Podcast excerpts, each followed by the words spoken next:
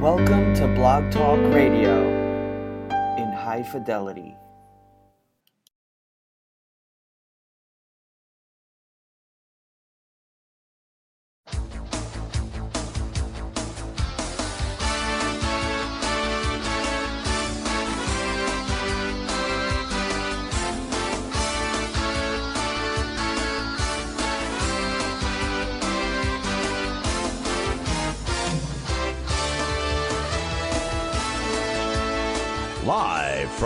Daytona Beach, Florida, this is Talking Motorcycles with Barry Boone. Talking Motorcycles, the radio show that covers the world of motorcycles and motorcycle racing. We're here to entertain you, inform you of new products, and enhance your love of motorcycling.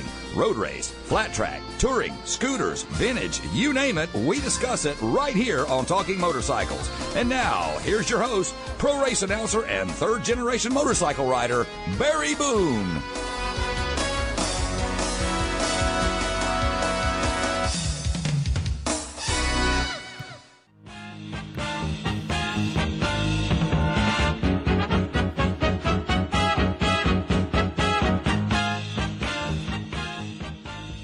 Hello and welcome back to another edition of Talking Motorcycles with Barry Boone. I am your humble host. I'm Barry. Thank you for listening to this very special uh, episode. At least it's special to uh, all of us who are involved in uh, in doing it. I can tell you that, and and hopefully it will be uh, important to some of you as well. Our topic today is not an easy topic. It's not one that we wish we were talking about. It's not one we would like to really be talking about. It is, however, the topic of risk versus reward in motorcycle racing. And today on this show, particularly the sport that we all love, and that is flat track motorcycle racing. In light of uh, the recent passing of some really near and dear people to the uh, paddock community, uh, Charlotte Kainz and Kyle McGrane at the final race of the year last year at Santa Rosa, uh, Jamison Minor the, here in 2017, so fresh. And uh, just a week ago, we learned of the passing of Zaden Florez, a, a wonderful, beautiful 10 year old young man out in California uh, who lost his life doing what he loved to do as well. And uh, I will tell you that Charlie Roberts with the AMA Rookies class of 79 reached out to me just a few days ago, four days, five, whatever. And he said, I want to do, you know, a show. Uh, we, we, we need to talk about this topic as a community of course, I was already there. I I had just been waiting until it would be the appropriate time. That's all, because I too felt uh, the need to talk about the fatalities uh, in flat track, and not to not to minimize the severe injuries that the, we have seen too over the years and lately. it, it is a fact of life. Motorcycling uh, is in fact very dangerous. What would we like to do today? Well, we're hoping we have kind. I have some personal goals. I hope we all have a little more clarity, perhaps some understanding uh, and perspective. And in a real sense, hopefully, we all can find some comfort from sharing stories with people who have personally experienced loss and uh, or work very closely with those who have lost loved ones and perhaps will realistically uh, going forward, though we pray not.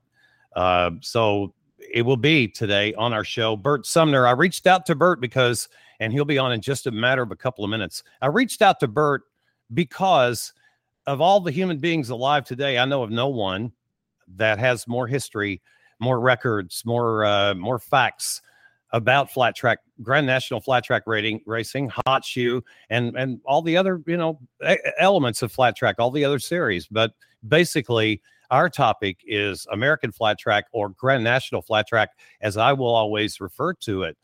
And uh, so he's going to be on. Bert's going to help put things in perspective numbers wise. And we appreciate that. He's taking time out of his workday to be here.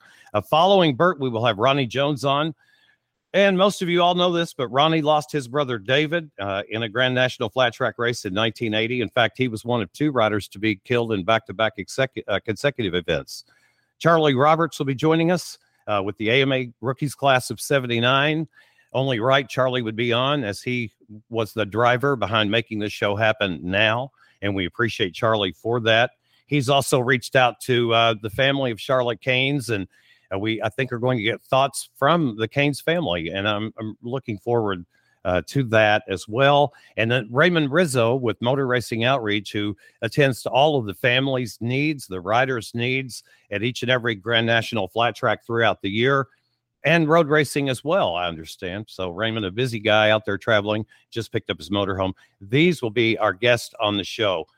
As for me, I want to just take uh, one or two minutes as we get set to bring Bert on and tell you that uh, the first loss in motorcycling that happened with me was uh, a good customer of my uncle's Honda dealership back in 1967, I believe it was, 66. John Roy DeLacy. He was the Fonz of Owensboro, Kentucky. Great guy, but invincible. He died on his way home uh, from picking up a new 305 Scrambler. Touched me deeply. John Roy DeLacy, good man, good family. Um, my own father was killed uh, in a practice crash in 1969 uh, riding my motorcycle uh, that, that I flat tracked and hare scrambled and did everything on. And we were just out breaking in an engine. And a freak accident occurred, and Joe Boone lost his life in 1969 at 45 years old. And I remember at the funeral home, uh, folks coming by me going, "I guess you're going to give up those damn motorcycles." And I'm no, I'm I'm not. Um, I knew in my heart I wasn't. I don't think I said it to all of them, but I knew I was a third generation motorcyclist and I knew things happen in life flying, driving, riding, doing everything. Even at 14, I knew this, and I knew I was not going to quit riding. A million miles later, I'm still going, um, though I do understand the risk. The Indy, uh, I think the thing that touched me the most, the death that has touched me the deepest, was that of 10 year old Ethan Gillim who died on May the 6th, 2007, at a short track race I was announcing down at uh, Paducah International Raceway. I'd traveled with him, driven their truck to some couple of road races down in Texas, New Orleans. And Ethan was a special young man. He uh, was 10 at the time. His older brother, who you may know, Hayden Gillim, was 12. Ethan hit a wall down there uh, in a freak thing, uh, tank slapper. Hands came off the bars, went head on into a wall, and he rode off into heaven, as I like to think of it beautiful young man. That was 2007. I remember it all like yesterday. And uh, gosh, there's so many. We've all lost people, am I right? But we still do this, don't we? Let's bring in uh, our first guest on the show because I think he's going to have much to contribute to the conversation. And uh, we don't have huge amount of time with anybody today, but we do have time for Bert. Bert, welcome aboard. Thank you for taking time out of your day to be a part of uh, the Talking Motorcycle show today. Well, it's always a pleasure to be on with you, Barry. Thanks for having me.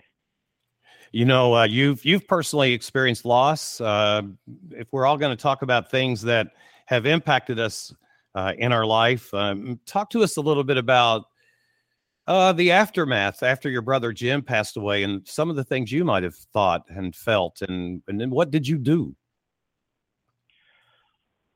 Well, uh, you know, I've said before many times that when my brother and I would travel to the races together, and even that weekend that we drove down to Springfield together, that, you know, one of the, this is obviously before the days of cell phones and CDs and all that kind of stuff, and there weren't a whole lot of radio stations, that we would spend the time driving all those hours, um, not in a morbid way, but remembering the guys that had passed during racing, the, the Jay Ridgways, the Steve Delafields, the David Joneses, and so on. And, trying to remember them and, and our you know one of the games we would play was you know what was this guy's novice numbers what was this guy's junior number and so that was our way of entertaining ourselves going to the races was remembering all these guys that uh you know it, it, it seemed like that when a rider would pass away from racing that it was all too quick to kind of brush it under the rug and move on as if as if it you know as if that rider had never even been part of the series before. And um so when my brother passed away at uh, Springfield, May 26th of 2002, um, I realized that, you know, I, I hadn't been writing these names down, that we had just been, you know, regurgitating them uh, for years and years and years. And I thought, well, now that, that he, hopefully, I was really hoping that my brother would be the last name on the list, to be honest with you, Barry, that I was really hoping that, uh, that when I set up my memorial page at dairylandclassic.com slash memorial html that uh, that my brother would be the last name on the top of that list, and unfortunately, it hasn't been that way. And and you know well, we continue. Uh, you know, and, and, as far as you said, what what we you know how we what what we did immediately after that, well, we had a race to run. You know, two weeks after my brother passed, we had to run the Dairyland Classic. So, uh, you know, we we didn't have uh, a whole lot of time to. Uh, you know, think about quitting or not doing this, not doing that. It was you know, the, quicker we got back to normalcy, uh, the easier we were going to have to be able to, you know, get on with uh, with living life and motorcycles had always been part of our life. So, you know, we mourned him that week. We had a, beautiful celebration for him that Thursday, and then a week later, we were racing motorcycles again. And that's just kind of what we do. Uh, Bert, you have studied these numbers. Uh, you've looked at these numbers, and first of all, thank you for being uh, the most knowledgeable historian that our sport has, as far as I know, in this world. And I think all of us owe you a debt of gratitude for all the records you keep and the facts and figures. And I wish people really knew how many times you helped Grand National announcers over the years, this one especially uh, with facts and figures. But what are some of the what how do we how do we fig, figure this in how do we calculate this i mean we lost two great young souls uh, at santa rosa last year in the last race of the year we've started this year off uh, kind of badly. We've we've already lost another in the form of young J- Jamison Minor, and then we learned about uh, Zaden, the uh, young amateur out in California, ten years old. Um, in the Grand National realm, because time is not going to per- permit us to go much further past that. How do we how do we look at this uh, numbers wise? It's it's it's such a tragic tragic string of fatalities. Yeah, but it's not that uncommon. From you know, I've I've been tracing uh, the Grand National history back from the start of the AMA in 1924, and you know uh, that uh, it seems to me that it's just nature is kind of balancing itself out. We had a tremendous run of no fatalities. I mean, like going back from World War II until now, it was very rare to have more than three seasons in a row where we didn't have any fatalities. And we just came off a run of nine seasons from 2006 to 2014 where we lost one rider jesse phibbs right in the middle. So we lost jesse in 2010 the four year, the four seasons prior to that no fatalities. The four seasons following that no fatalities. Um, so to me it's just that it's kind of nature abhors a vacuum and it's you know that, that when you have uh, the the human body is not designed to go 100 miles an hour with a, on a 200 300 pound motorcycle. And you know as bad as it sounds even now that we've lost what five riders we've lost five riders six one two three four five six riders in the last 11 plus seasons. You know i, I look back to world war ii and from on the you never went more than two years without at least one fatality and in several years there were multiple you mentioned 1980 uh, with david jones and steve delafield in back-to-back weekends 1973, there were six losses. 75, there were six losses. 78, there were five losses. Um, as recently as 1999, we had two losses when Davey Camlin passed away in July and Toby Jorgensen in September. It's it's a dangerous sport, and it's it's almost very similar to um, the NASA program that you know from 1967 to 1986 we didn't have any fatalities, and then the, the Challenger explosion and then we go another 15, 18 years until the uh, Columbia disaster. And when those things happen, it's, oh my gosh, how did this happen? Well, we're putting people into space on a rocket. It, you know, that the law of averages says that eventually you're going to have an incident and the human body is not going to be able to recover from that. It's unfortunate, so, but that's statistically, that's just the way it is. So, bottom line is, uh, in a real kind of a sad fact, is where we are right now is maintaining kind of a would are you trying to say that we are maintaining the lifelong flat track average so to speak? That this Pretty is much. not actually it, it, you know i mean go ahead. No I, I don't think i don't think it's outrageous. I mean averaging one or two a year is not that uh, not that uh, far off. I mean it, from 1995 to 2005 there was 11 season we lost 11 expert racers. Um, and and prior to that you go back into the 70s and, and the 80s and it was typically one or two a year that uh, that would pass away. Now obviously we had more more racers and more races but um, it's still the the law of averages of um, it's still a dangerous sport. And and with all of the air fence and improvements to technology it's still the the human body has a couple of very uh, weak points about it that if you you know, the, the old adage is that uh, you know you can drown in six inches of water and you can die from a punch in the right spot. And unfortunately, when you have you know high-speed motorcycles traveling at high speed, it it's a, it's a blessing how many riders can crash in a year and just bounce up without a scratch on them. And, and every time that's I think what we should be focusing on. I do too. And every time one bounces up, I think we we all are we breathe a little sigh of relief and we give them a round of applause and and we go back to doing what we do. And it's uh, it is always a beautiful thing to see happen. And when it doesn't, of course, thoughts and prayers. Bert, uh, real quick before you get out of here, uh, Dairyland Classic 2017. Catch us up a little bit here in the next minute or so.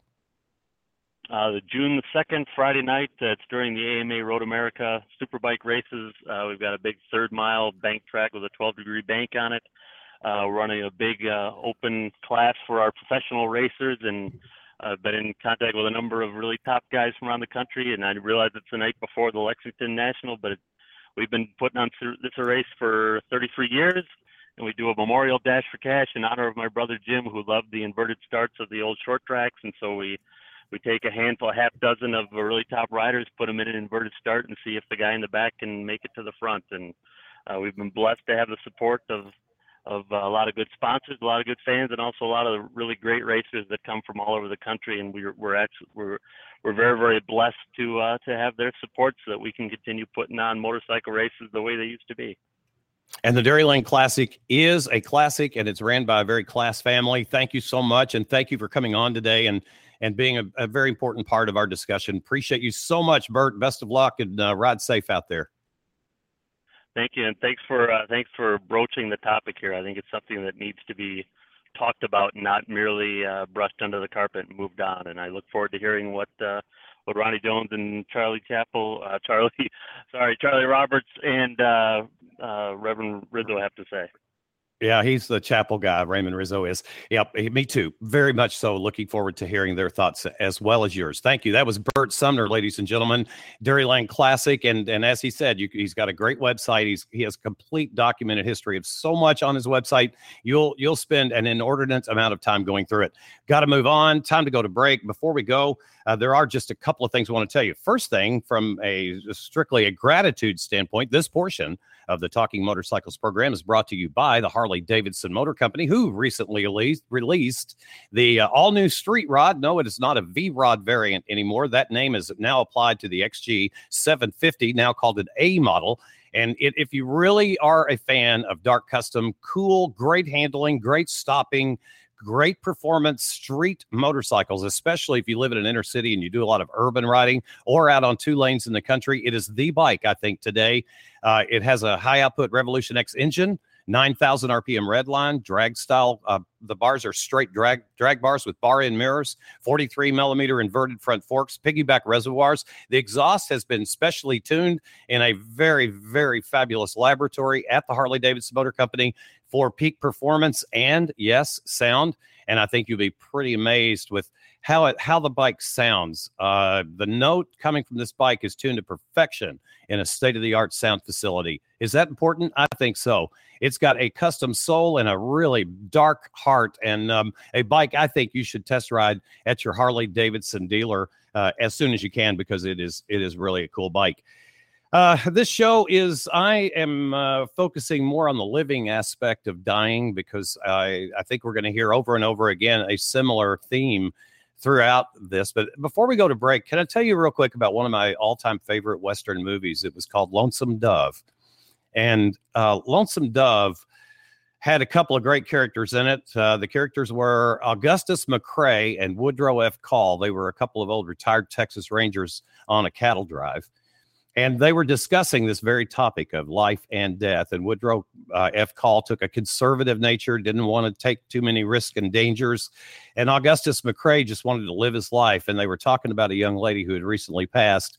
And I have to play this clip. It's only a few seconds long. It speaks my heart. Perhaps it'll reach out to you too. This is Augustus McCrae talking to his best friend in the world, Woodrow F. Call, about death and dying and living. God, Woodrow, you just don't ever get the point, do you? It ain't dying I'm talking about, it's living.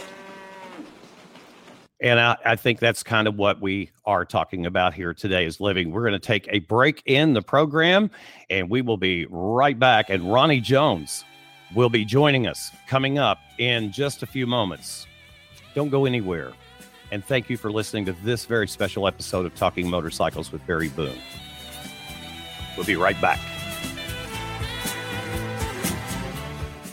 Your ride is more than just miles It's a mission to squeeze more freedom out of every click of the odometer. Introducing the 2017 Touring Bikes from Harley Davidson. The powerful all-new Milwaukee 8 engine delivers 10% more torque for quicker acceleration. Paired with a new suspension that gives you more comfort and control on every ride. What does uncompromised freedom feel like? Why don't you find out for yourself? Discover more at h-d.com and live your legend. Compared with original equipment 2016 Touring models. When an automobile driver hits a motorcyclist, what is the first thing the driver says? I didn't see them.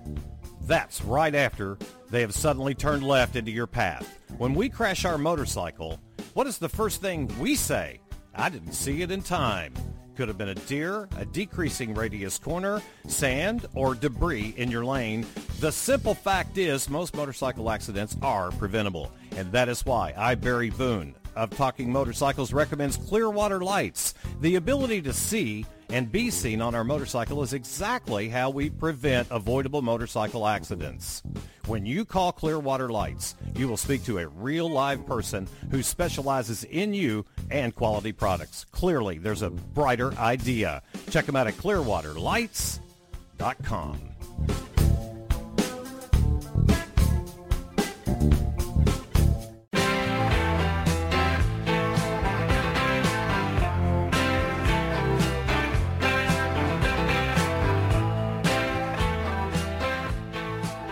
Welcome back to the show. Riders call home talking motorcycles. Uh, we move into our next guest straight away because I took a little long in that first segment, and I reserve the right to do that with all of our guests today. And all have been told, in fact, that we may go just a little bit long. I've scheduled extra time. Quite an honor, and I'm actually sad to say I've, we, I don't think we've ever had the guy on the show before, and it's I don't know why. Uh, and we've got to get him back on for a show to talk about his life as a rider and where he is is today. Ronnie Jones joins us. Uh, Ronnie, hello, and thank you for being a part of our show. Hey Barry, glad to be on with you, bud. Really, sir. Thank you. All thanks to you, uh, Ronnie. You know the topic, and and you you understand this topic probably as well as anybody. First, as a Grand National expert for so many years, and and being uh, deeply involved in this sport, even of late, and today. Uh, Ronnie, you've seen a lot of loss in your time, uh, and and even in in your own family. What can you? How can you relate to us a little bit about your uh, feelings on this important topic?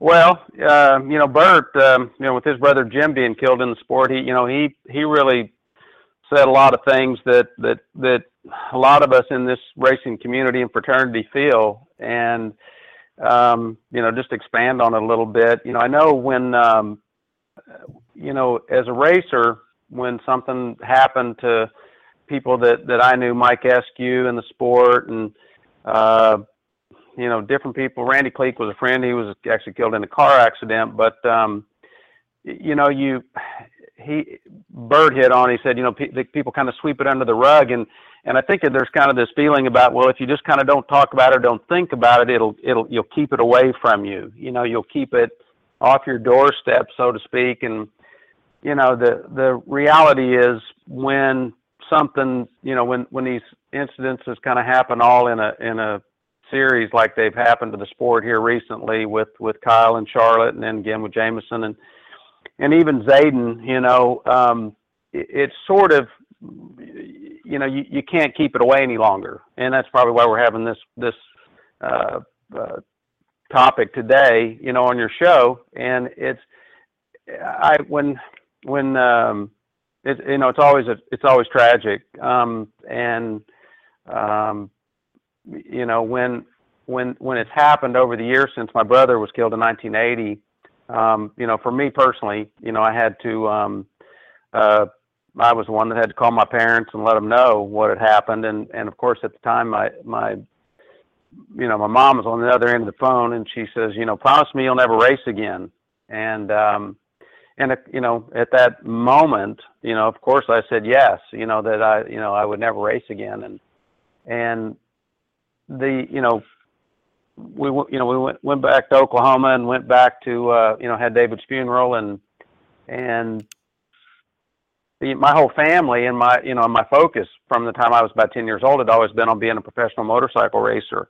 And that was my life. And the, and you know, and I had friends at home that that weren't in the racing community, but really the racing family was was was uh, was my family, and so uh, you know, outside of my own personal family, but the um, you know after David's funeral, everybody kind of goes on with life, and just like Bert said, you know, uh, the next week, you know, they had a they had a uh, you know uh, Jim's funeral, and then and then they had to get back to doing what they do, you know, get on with living, and uh, and kind of that that was a, a you know a real dilemma in, in my family at least, and at least for and me me personally was you know reconciling that that promise to my mom, and um, and and also my, you know my love for the sport. And and and I have to admit you know my uh, I struggled with um, you know a lot of probably pretty obvious things, maybe not so obvious things about you know God and and the sport and and was it worth it and all those things. And and ultimately you know the you know now looking back I made the decision to keep racing. My mom made it easy for me because she came to me a little you know a week or two after David's funeral and said look I, I know I made you promise this but I want you know I, I don't want you to live your life to make me happy. I want you to live your life to make you happy. And um you know and so I after you know, thinking about it a little bit, made the decision to come back to the sport.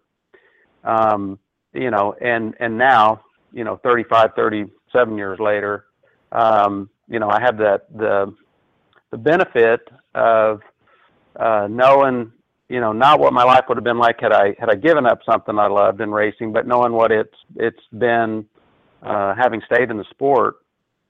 And you know, and, and when Jamison um, uh, passed it uh, after Charlotte, uh, you know, I I felt compelled sort of to post something because I feel like you know after um, you know after losing two young stars in the sport at Santa Rosa with Charlotte and Kyle, uh, and then losing another with Jamison, you know, it I, I felt like I knew kind of the questions, especially um, that in the riders that that race with with those young riders, you know what they were thinking, and so I, you know, I, I can't speak for everybody and make a, a choice for everybody, but all I could do was share my experience, and and that was, you know, I knew that that my life had been uh, better by choosing to to stay in the sport and do something I love, and um, like I said, I don't I don't know what it would have turned out like. Um, uh, you know, had I not kept racing, but I know because of the friends that I have and the experience that I've had, what I would have missed out on, and and you know, for me, the the the you know the at that time it wasn't an easy choice. Looking back now, uh, you know, there it's like hundred to nothing. You know, it was it was the right choice. And your mom, you know, she knows you better than any human being in the world as a rule, and that probably was not an easy thing uh, for her to do. And you hit on something that I think is so important, like the I think Ronnie, I think about the impact of these recent fatalities. Um, like Bert pointed out, we've kind of been free of that for a while, and I think you know, I mean, we we have lost some people like Jethro and others, and but still, this hits so close to home, and and there's so many people impacted: team owners, parents, family members, loved ones who have loved ones who race, bike builders, engine builders, um, promoters, sanctioning bodies, spectators. I mean, everybody gets kind of is impacted somehow by this and it's encouraging i think to especially coming from you like i remember scotty telling me one time not too long ago and I, it's a little fuzzy but your career has spanned if i'm not mistaken you have made national main events in four decades or something of that nature. Am i right? Well it, it wasn't over 40 years but actually it was it's five five decades. Uh, the first national that i made was in uh, 1979 uh, in the Houston Astrodome, and then I made nationals in the you know 70s, 80s, 90s, the the uh, t- you know the 2000s, and then and then 2014 was the last national I made. So it was actually during five different decades. What would you say to? And I got to let you get out of here. I got our other guests are lined up, and what a great guest you have been, by the way. Thank you so much. Um, what would you say if you had a, a young couple, parents, who approached you as you know the legendary you know guy that's been around the sport forever and said, Ronnie, our our uh, son or our daughter is you know 11 they're 10 they're 8 they all they really want to do is is uh, learn to flat track race a motorcycle. Um, what do you say to those parents today? What would be your advice to them in regards to this topic? Well uh, you know as a, as a parent myself and and having clearly you know you mentioned my mom supporting my decision to come back to the sport. And even as much as as painful as it had to be for her to come back, she said, you know, she would go with me to that first race back that I that I made, which happened to be the Santa Fe TT National, and I and I won that race. And she was there, and and I was, you know, um, sort of cemented my decision to to continue to race. But you know, would be really um, there's you know one, and this goes back to the whole point of this this whole conversation is.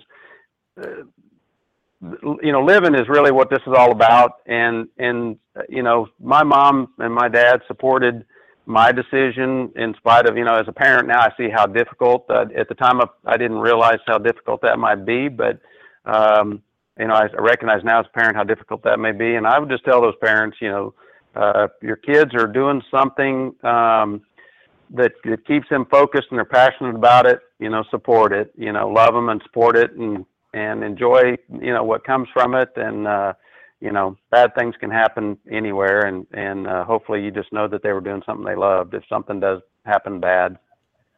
That's great. Ronnie we're going to leave it there. Thank you so much. Uh, let's make a plan you and i to get you back on the show. I, I would love to talk to you about um, your five decades uh, in and in and out of the sport of motorcycle flat track racing. I really want you back. Deal?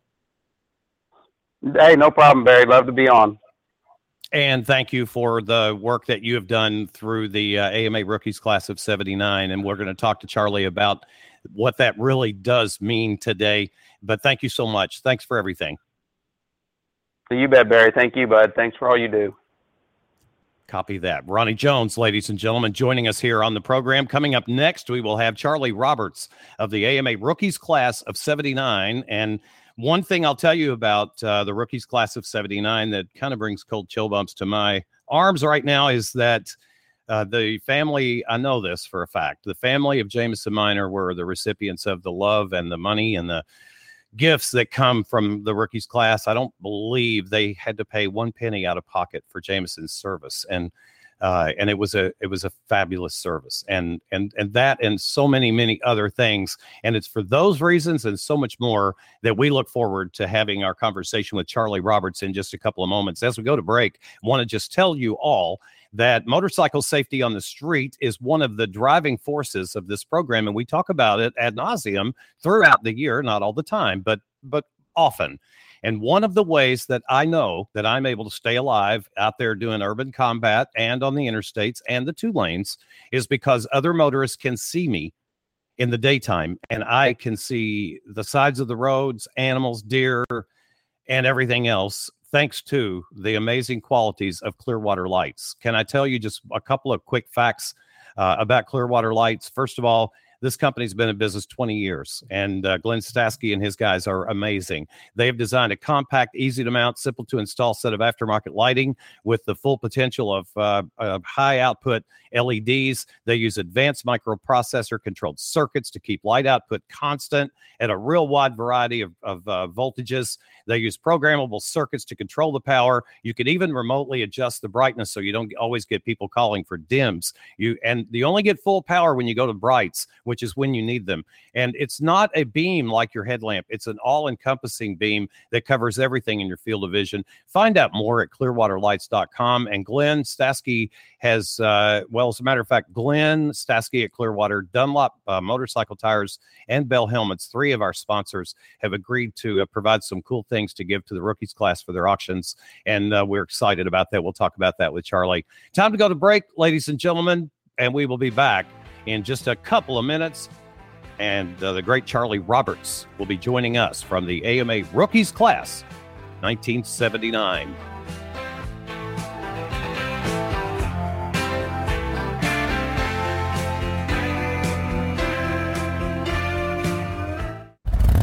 This isn't the sound of an engine.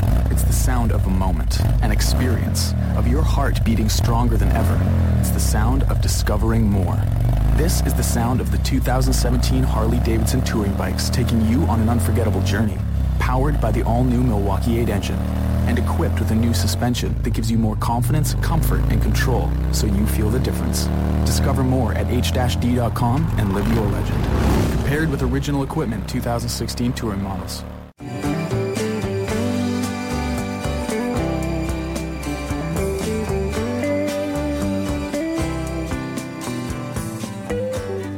Hey, welcome back to the show. And I do have an announcement to make. I haven't released this information anywhere else, but starting on the seventh day of June of this year, uh, this program will emanate from the one of the most famous uh, AM/FM radio studios in America. It was the place where MRN Radio was born and uh, it's uh, been in continuous operation for a bunch of years. Classy, cool place. They still are the flagship station of MRN Radio, and this show will be coming to you live every week from WNDB. You can listen live on the WNDB app or at newsdaytonabeach.com by clicking on Listen Live. The time slot and the day will be Wednesday nights at 7 p.m. Eastern. And we thank uh, Shelly Rossmeyer, Rossmeyer's Daytona Harley Davidson, the whole Harley, uh, the whole family, the Rossmeyer family, for coming on board to sponsor that program to get us off the ground. And all of our corporate uh, national sponsors are coming with, and we will be uh, having a producer, and it's really going to be cool. I think you're going to really appreciate it. We move on in the program now. This portion of the show brought to you by Dunlop Motorcycle Tires. And with that, we welcome the man who really kind of pushed the throttle, twisted the grip, if you will, and said, Barry, let's do this and let's do it soon. And so here we are. We are talking about this topic that I think is so important with Charlie Roberts. Welcome back to the show. Hey Barry, how you doing today? I'm really good. Uh, thank you. Uh, good day here at Daytona Beach. Pretty hot down here today. I think it's about 90 degrees, but there's a nice sea breeze coming out of the uh, Caribbean that's helping to keep things comfortable. Uh, thank you so much for all that you do. And thank you for being on the show today, Charlie. Very important topic, I believe, one that we need to be talking about. And uh, so far, it's, it's going great. Thanks for being here. Tell us more about AMA Rookies Class of 79 to get us started. Well, Barry, the rookie class of 79 was Scott Parker, Wayne Rainey, Ronnie Jones, Tommy Duma, uh, Johnny Wens Wentz, and myself. And Cycle News and the American Motorcyclist magazine did articles on us in the winter of 78 and they talked about the anticipation of that group of riders and what they were going to uh, bring to the sport. Um, 30 years later, Larry Lawrence did a Rookies Revisited at Indianapolis in 2009, the night that Kenny Roberts rode the TZ 750 in his late 50s. Um, and we were interviewed live on stage in front of everyone and that was the birth of the charity of the rookie class of '79. Um, oh, I didn't didn't realize kinda, that. That's very cool. It, it all kind of happened over a golf game, and there was a little money involved. And imagine that Parker would win, and uh, yeah. he threw it all on the table, and he said, "Let's do something." And here we are, eight years later, approaching a million dollars in benevolence, um, and hopefully making an impact uh, where it needed to be made it's amazing to me the amount of dollars that it flowed from the fans and the paddock and everyone involved through the rookies class and right into the uh, family budgets of injured riders and and families who have experienced uh, total loss in the form of a fatality. I, I, think it's incredible. What? How much money did you folks? Uh, how much were you able to gift families uh, with and riders last year alone? Uh, we raised $162,000 last year from the flat track fans and our sponsors. Um, and of that, 109 went to actual immediate benevolence for travel expense or whatever was necessary. And on top of that, there's $33,000 that was raised that's in an account for um, um, for Dominic Calendris for whatever that he will need going forward. Uh, unfortunately, Dominic has not been healthy enough yet to even um, get himself rehab to the point of being mobile. Um, but we're certainly hopeful, and we continue to try to raise money for Dominic because his needs are going to be ongoing. Um, you know, it, it seems like each year something happens or occurs, and I and I always say that that was uh, kind of the highlight. And one of the early highlights um, was when Gage Bland got hurt at Volusia, and we were able to support and help that family. Tommy Doom and myself went to the Arnold Palmer uh, Children's Hospital and prayed with his mother and his daddy, and uh, we were able to support them financially. Um, and then another highlight, we were able to start a college trust fund for Jethro Halbert's son Caleb, um, Ashley Nunes' son. And I always felt that that was one of our greatest accomplishments because that young man should have a college education paid for when he's ready to go to college. And that all came from the love of the flat track community. Um, came through us, but but certainly not out of our pockets. Um, and then you fast forward, and unfortunately, we have the tragedies like we had with Charlotte and Kyle, and we were able to support those families and cover travel expenses and and memorial expenses and take care of try to ease the burden of that family um, in its entirety. And hoping looking forward to 2017 in a year of uh, of not being quite so necessary. And unfortunately the third race in uh, tragedy strikes again.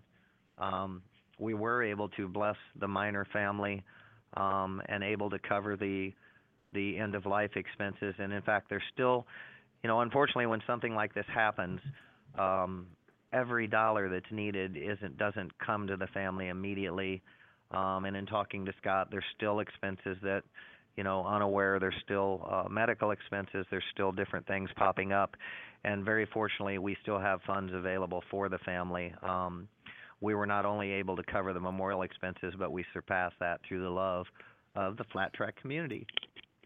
So, well, you might not you might not know this, Charlie, but those of us out in the sport, like everybody doesn't know the families of the riders as well as we wish we did. And that happens. And when that happens, we, and I speak for everyone, I believe, in the flat track community at every level, we all value and appreciate those of you who can provide aid and comfort for these families. And it's almost as if you're out there doing it for um, in representation form of all of us who cannot be there for them. Um, and it's and it's just a huge debt of gratitude. And if not you, who? I can never remember a time in my lifetime of following flat track when we had an organization that came anywhere near close to the AMA rookies class of 79. And on the topic of getting to know the families, I know that you do that. And I know that you've gotten to know uh, the family of Charlotte Kainz well. And uh, I know that uh, you've come today with a, a, statement from the family. Would you mind taking a minute and uh, telling us a little bit about the statement and then just flat reading it for us? Because we're all, Absolutely. I'm really anxious to hear that. Absolutely. And Barry, I met Charlotte and her daddy at the uh, first time I went to the Flat Out Friday, um, the Mama Tried race in uh, Milwaukee on the concrete indoor. And I watched this this pretty little young girl that I had never really met, and I just kind of for some reason I was focused on watching her, and she raced her heart out. Uh, she podiumed that night, and I introduced myself to her and her father, and spoke with them. and from that point forward, I just kind of watched her career, and uh, um, can't say I became as close as I as I wish I would have at this point, uh, but became certainly became close friends. Um, and then when the tragedy occurred that occurred, um, I've stayed in touch with JP, um, and and there's an amazing story there too because the funds that we raised for the Kainz family were more than enough to cover um, his end of life expenses for his beautiful daughter. And uh, Morgan Monroe was a big part of raising that money. We had a we had a big party at Ray C's Harley Davidson in uh, Flint, um, Matt Middleton and Ray C, and we raised a bunch of money up there. And so JP was kind enough. Then then after that, Morgan got hurt at Savannah, and JP turned around and regifted the funds that a portion of the funds, a great portion of the funds that came from the class of 79, and he gave them to the Monroe family. So, uh, God, that's amazing. It just kind of tells you, you know, what flat track community is. Um, but yeah, I have a statement from JP, And I can't imagine him sitting down and writing this, but I'm grateful that he did. And it says, Hello, Charlie. Thank you for asking me to provide a statement for Barry Boone's show, radio show regarding the unfortunate losses that have occurred in our racing community. Thanks for all of you and the Class of 79 do for the sport of flat track motorcycle racing. And he said, Please consider the following. As the father of Charlotte Kainz, who lost her life chasing her dream of being a professional motorcycle racer, I'd like to thank the flat track community for their love and support after this horrific tragedy. Charlotte and I both knew the risks of racing and went into it with our eyes open. We did our best to be safe, whether it was equipment, track venue, and conditions, or just plain how she felt the day of the race. We've driven to races across the country only to turn around after seeing the track or the availability of qualified emergency medical responders at the venue. Fortunately, those situations were in the minority, and we attended many great race meetings and met wonderful people along the way. All the planning in the world cannot prepare you for the outcome that was our reality on 925 of 2016, the day that we both lost Charlotte and Kyle. I'm sorry, the day that we lost both Charlotte and Kyle McGrane. I don't go to a single I don't go a single minute without thinking about my girl and have shed many tears. Tom McGrane Sr. and I have spoken numerous times about the loss of our children and have done our best to comfort each other. And now, in the span of over just six months, we've lost two more young racers, Jamison Minor and Zaden Florez. I'd like to offer my condolences to their families and hope to someday meet them. Many people, including family and friends, have asked, why would we participate in such a dangerous sport? The answer for us was simple it allowed us to really live instead of just exist. As Charlotte progressed on her journey of becoming a professional racer, she caught the attention of others, including sponsors and fans who could see her passion. Hang on a second, Barry. Yeah, take a minute, Charlie. Take a minute. It's all good. It's all good. I, I too am I'm standing here just I'm, I'm I can't imagine uh, JP writing this. It's just just a beautiful thing, and you for reading it. I'm sending you courage. You'll get this done. Including sponsors and fans who could see her passion and helped her to pursue her dream. To those folks, I am humbled by your generosity and the help you've provided. Racing motorcycles is not for everybody, but for some, not racing is not in their DNA.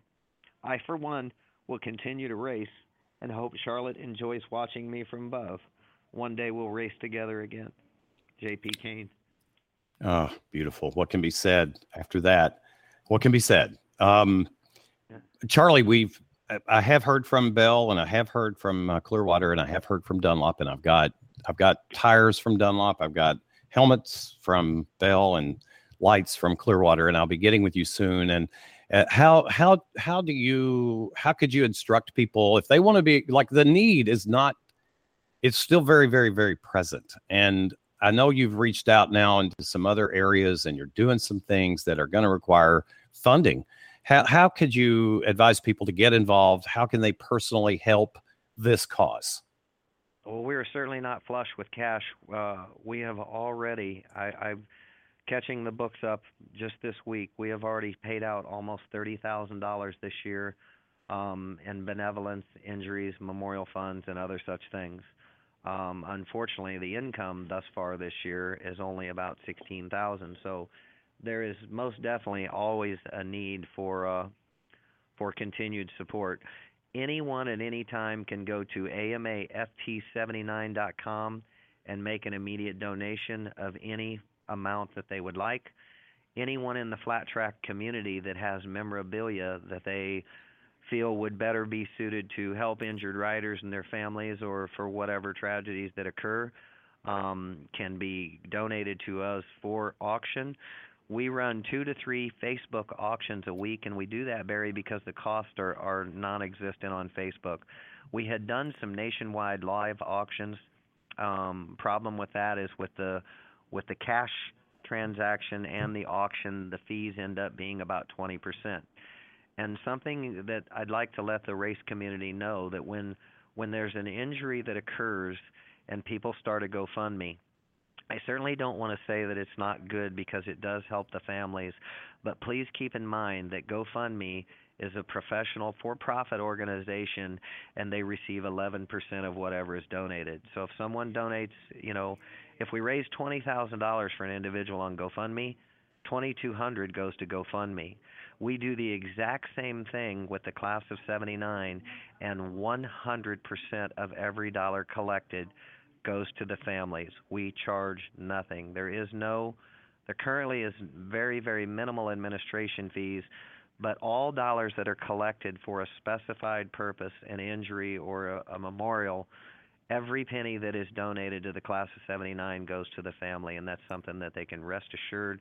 Um, we have just recently published all of our financials and everything through AFT on a on a press release.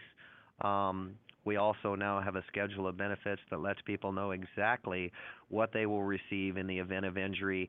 It's injury specific by bone or by days in the hospital, by ambulance ride. Um, so it's all very transparent and it, you can see where your dollars are going. Unfortunately, when we have golf outings and things like that, golf out golf courses do not donate their property for free, so there are some expenses um, for the parties that we put on. I know you've been to one of the parties at Boone Saloon last year. We had seven Grand National champions in attendance uh, at the party, and you talk about a unique opportunity for flat track fans to be able to get autographs from seven uh, current and former Grand National champions in one place at one time is uh, um, pretty amazing. So, but yes, people they can also send checks directly um, all of the information is available on our Facebook page. There's also amaft79.com as our web page where people can get address if they don't want to do a cash tra- or a PayPal transaction. Some people don't like PayPal, and that does actually cost us 2.3%. So if you want every single penny that you're giving to go to the to the, who we're who we're proposing it to, then you send a check directly to the AMA rookie class of 79 and friends, and the address and stuff is on the website. Now, I don't think anybody would doubt, you know, what you've said. Uh, I think we all already knew that, but thank you for saying it. And uh, real quick, I wanted to tell you, I've got two things. I got a little tiny story that I'm going to tell you when I let you go. But first, um, I was impressed that Michael Lock, uh, the CEO at American Flat Track, uh, I thought it was very good that he made the trip up to Jamison's celebration of life. Um, and also I think took part in the service, if I'm not mistaken, right? Absolutely, he read a statement, and that's I, I'm glad that you mentioned him because I wanted to share a statement that Michael and I, and we've had it a couple different times, but Michael is a professional gentleman that's been involved in many, many big things in his life, and uh, he he made a statement to me. He said, "Charlie, I've never been involved with a group of people um, that is more a community. We call it Flat Track Family, and Tammy Richmond kind of created that statement, or we've we've co- kind of coined it. Um, and there is no other community in the world like Flat Track Family. When you know guys can be enemies on the racetrack, they can bump each other and be mad at each other, but let someone else say something bad about that other person, or let that person need something, a a bent part for their motorcycle or whatever, and the flat track community is the first one to come to bat for each other and they're also the most generous people um, in the event of benevolence or need.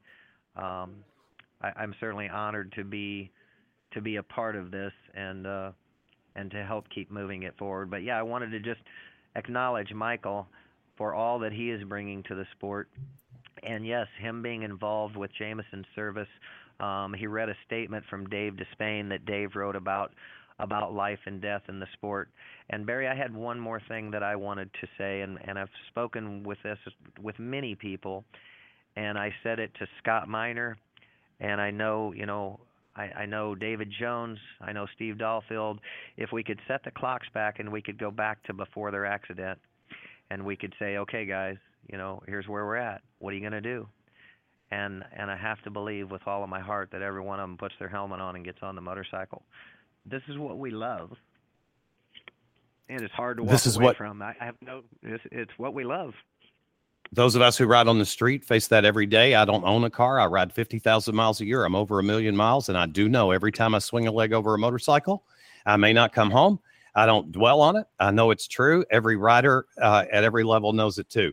All right, my my parting story for you personally, and I'm going to share it with everybody, I guess. But um, for four years um, of my six years of being the uh, one of the two announcers at American Flat Track, I had an assistant, and when I met him, uh, and he really became my assistant, he was 11 years old, and not one podium, not one victory podium ever happened without this young man being there to take care of things. In fact. Um, in 2012, uh, I was announcing road race tour and flat track tour uh, for AMA Pro, and that meant the XR 1200s at the MotoGP at the Indy Mile and the flat track show that evening. And I did victory podium uh, at Indianapolis Motor Speedway for the Vance and Hines Harley Davidson XR 1200 series. I got on my motorcycle and rode like an insane lunatic and pulled up behind the stage at the Indy Mile moments before opening ceremonies. And this young man walked up to me and handed me my fully audio tested wireless mic and he said to me, "There's there's so and so with ABC Corporation. They're all lined up. These guys. Here's the here's so and so. Here's Chris Schoonover with the Harley Davidson Motor Company. Here's this one. Here's that one. He had all of my guests, all of my sponsor guests lined up, ready to go. Had my mic tested. He literally handed me my microphone, and I went right out and and started opening ceremonies seconds later. And uh, he's one of the flat track family members that we lost that was a big loss. Uh, September 9th, 2012, uh, Tyler Brittlinger, he and his dad, uh, David, on their way home from Knoxville, Iowa, leaving Daryl uh, here to find his way uh, post tragedy. But for four years, that young man was my guy. And I, honest to goodness, everything happened like clockwork because of him. And he was an amazing young man, and uh, I'll be grateful forever for having known him and experienced the joy of his life. Everyone that we've lost over the years, Barry, touched us all in some way, and I, I made a statement in New Hampshire that Jamison was still touching us because he brought myself, Chaplain Joe Baggett, Ronnie Tomlinson, Anthony Barlow, um, and Jim Turchilla. He brought us all together, and we traveled across the country in Ronnie Tomlinson's motorhome and the next morning, after an 18 hour drive, we were sitting on the East Coast, and I said, You guys, he's still doing it. He's still affecting us because here we all are. And uh, I'm affected and, every day by, by David Jones and Steve Dahlfield and Mike Eskew and and Jay Ridgway and I mean the Rodney and Ted and the list goes on and on and on and on and those guys are immortalized forever. And Charlie, there's another aspect too of Jamison is we got the word just a week or so after he passed, not even a week, that uh, he had saved four very, very terminally ill people uh, with uh, donations from his, you know, being a, a donor. And you know, yeah. again, life goes on, and he con- continues to make a difference. As to the end of the Tyler Brittlinger story, in my heart and in my mind, I know that the first person there uh, to greet a flat track family member who passes is Tyler, Tyler. Brittlinger. He's yeah. there. I just know it. Charlie, thank you so much. And uh, we love and appreciate all that you and the entire AMA Rookies class of 79 does on a personal and, and a financial level. Thanks for everything. And thanks for making this show. Thanks for making me do this show. I really appreciate it. I appreciate you, Barry. And I continue to, uh, continue to try to improve and make things better and look forward to our continued relationship uh, in the flat track community. Uh, ditto partner, same here. That's Charlie Roberts, ladies and gentlemen. And again, if you would like to be a part of what they are doing, and who wouldn't, uh, now's a good time to go to the go to the Facebook page of uh, AMA um, Rookies Class of '79, or find their website. Go there, give generously, give whatever you can. Uh, your dollar makes a difference your 500 makes an even bigger difference. Be generous. It's uh, for the most worthy cause ever. And we do thank Charlie for being on the show. We've got one quick break coming up in the show. And then we will be back with our final guest on the show. Uh, how shall I say it? Last but not least, from Motor Racing Outreach, we will be joined by the man who works ever so closely with injured riders and families who have lost a loved one. That is Raymond Rizzo. As we go to break, I just want to make a quick announcement. This portion of the show was brought to you by Dunlop Motorcycle Tires. And can I say to you, because it's important, again, safety and performance go hand in hand, especially on the street. And if you ride a sports standard or a sport touring motorcycle, performance touring has been reborn Uh, and Dunlop has now introduced a tire that lasts longer and performs at higher levels than all of its competitors throughout its entire lifetime. And that is the new Road Smart 3. Less wear, and it works better uh, for a longer uh, period of miles. Um, you can ride thousands more miles on the Road Smart 3 than the competition. You can do so safely. And you can go to their website at dunlopmotorcycletires.com and read for yourself a recent study uh, that compared the uh, Road Smart 3 to a couple of the leading brand and sport touring tires to see it's been out in Europe for about a year and it is the hands down performance and mileage leader in the uh, sport touring category. Check out Dunlop Motorcycle Tires and look at the new Road Smart 3. We think you'll be glad you did. We'll be right back with our great friend, Raymond Rizzo, who is uh, now sporting his uh, motorhome, traveling from race to race, providing a comfortable place for people to gather and pray. We'll be right back.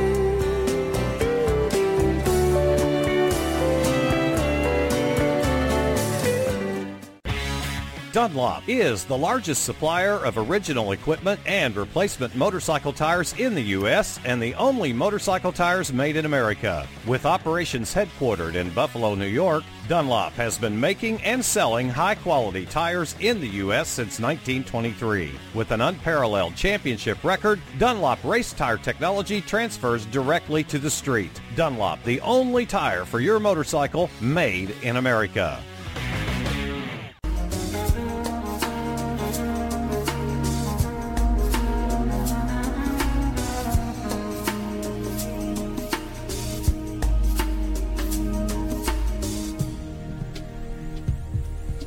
I don't know how to thank these great people for being on this show today, but I'm just going to say a simple thank you. Raymond Rizzo will be up in just a moment.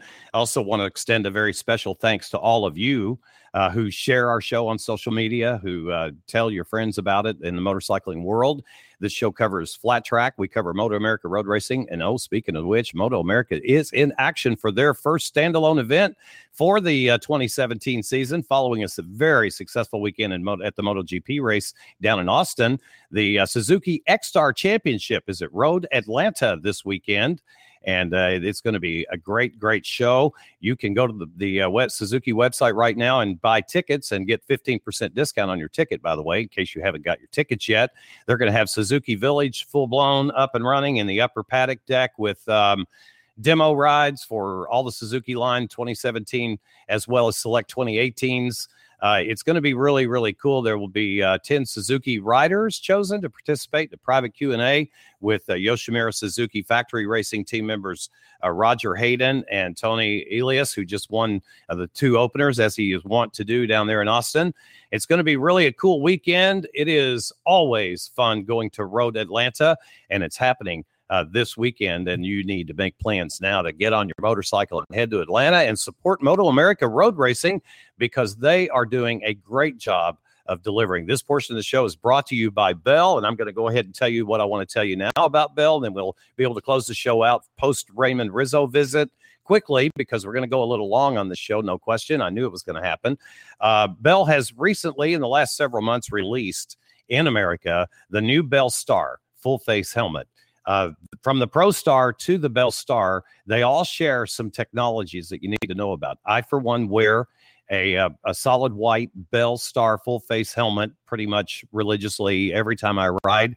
It is absolutely the most comfortable. They have their new ProFit technology. They have like four or five shells for six or seven sizes. So there is a, unlike most companies who use two or three shells for all the sizes, just change the interiors. Bell is actually in their ProFit, they're actually utilizing five different shells in the creation of this star to personally fit you. They have their Trimax composite shell, which is actually very cool. It's a Trimax is much like, um, well, it is. It's carbon fiber. It's a it's aramid belts, carbon fiber, and fiberglass forming a lightweight composite shell that is budget friendly actually and extremely light and extremely safe just one of the technologies that of course and uh, the X, X-Static silver liner and so many other things but just bottom line it flows a lot of air it's super comfortable it has massively huge eye ports that are are uh, eyeglass friendly and the best part is the star the basic star is uh, around $450 retail. So you can be safe and comfortable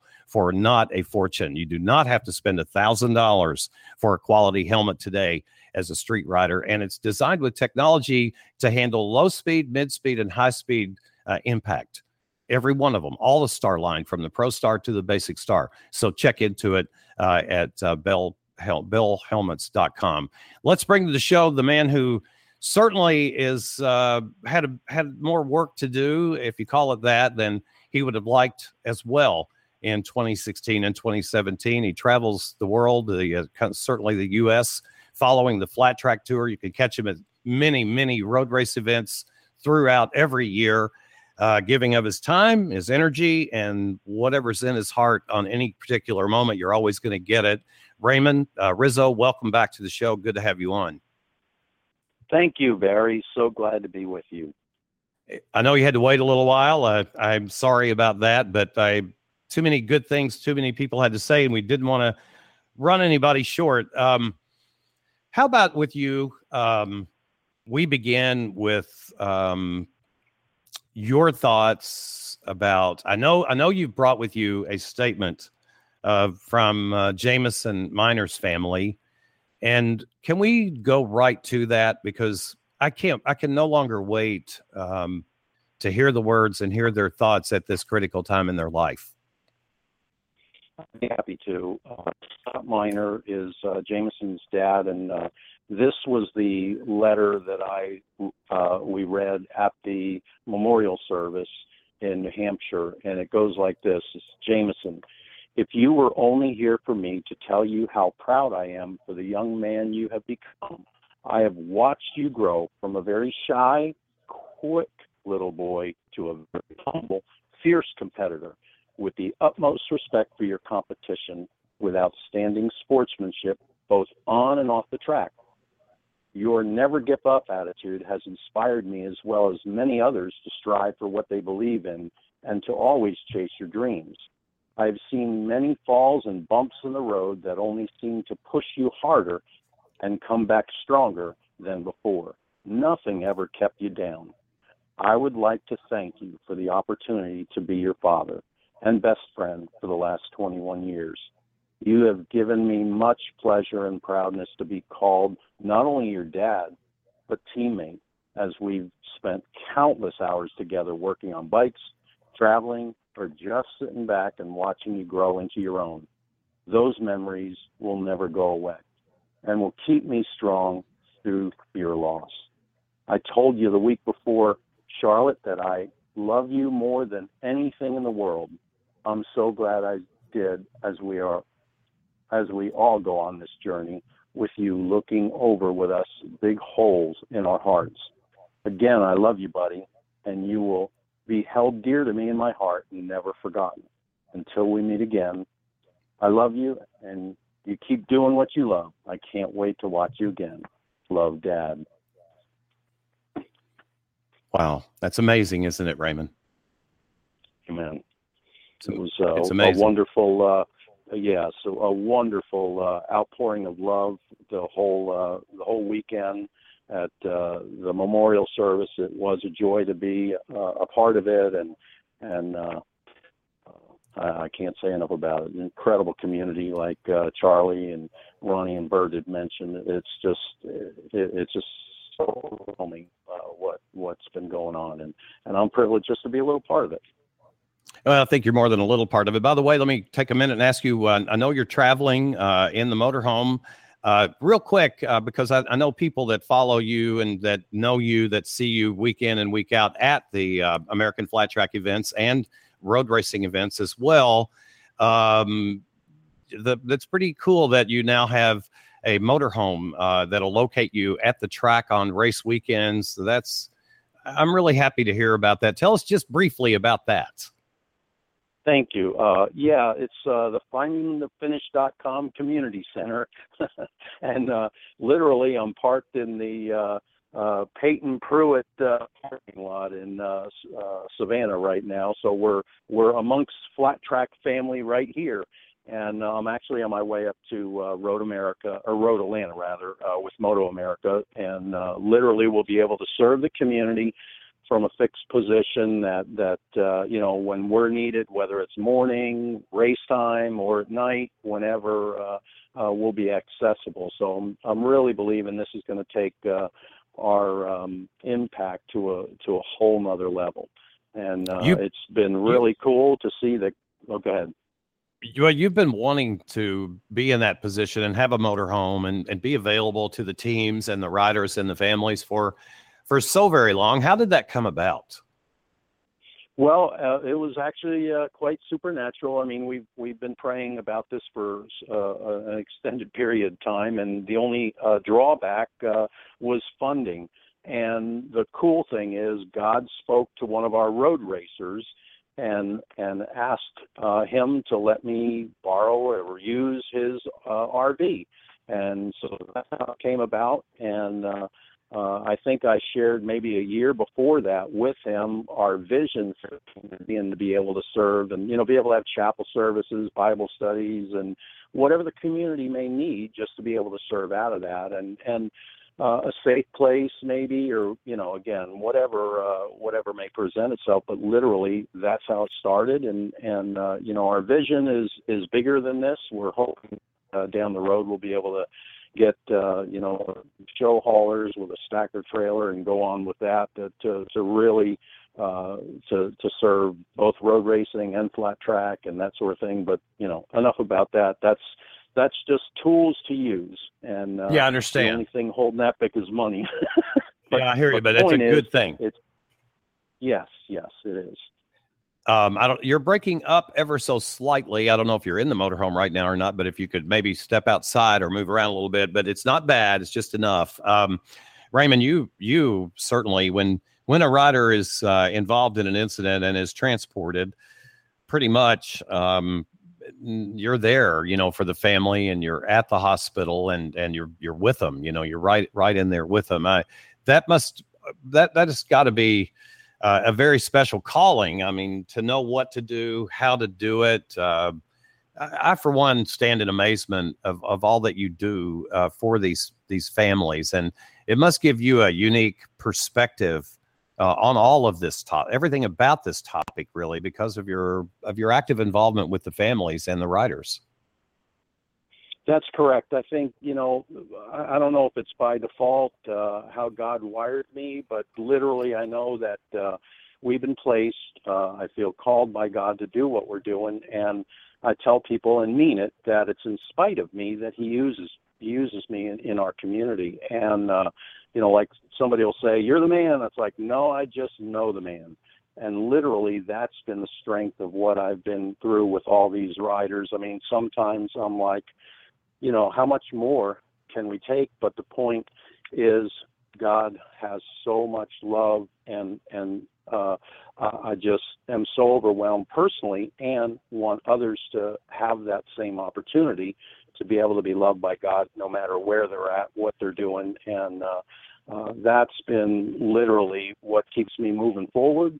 Um, in spite of whatever happens, and you know, I had a number of uh, incredible things that happened through the Charlotte weekend, uh, at the hospital, and even after that, uh, you know, that God had confirmed supernaturally that this is, you know, what to say, this is what not to say, and and you know, so on. So, literally, I feel like a kid in a candy store, just resting, walking with our community, and and when there's needs, I just ask our Father, how can how can we help this you know this family that's that's just suffered tragic loss?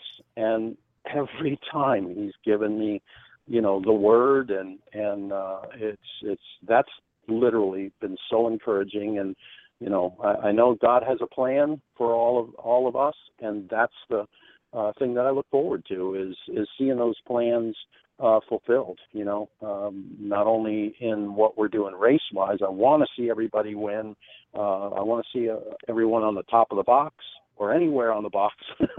And then you know the same goes with uh in life you know I, I love to see our community win in life and whatever the struggles may be uh we're, we're trying to you know encourage folks to uh look uh, heavenward and and uh, you know receive blessings from from God and and literally be able to uh, whatever tragedy may, we may uh, come against, because we definitely uh, will see that. And it doesn't matter whether you're a flat track racer, a family of a flat tracker, or a road racer, or or, or just a, a regular person on the uh, on a um, what do you call it, the journey of life. It doesn't matter, and uh, that's one of the things. Uh, I know we've talked about it before, but I, I really believe that the uh, the racing, um, you know, the folks that say you shouldn't ought to do it or whatever, and, and it's like, you know, I really feel that we should do whatever we're wired to do, and and uh, if it's racing, let's do it and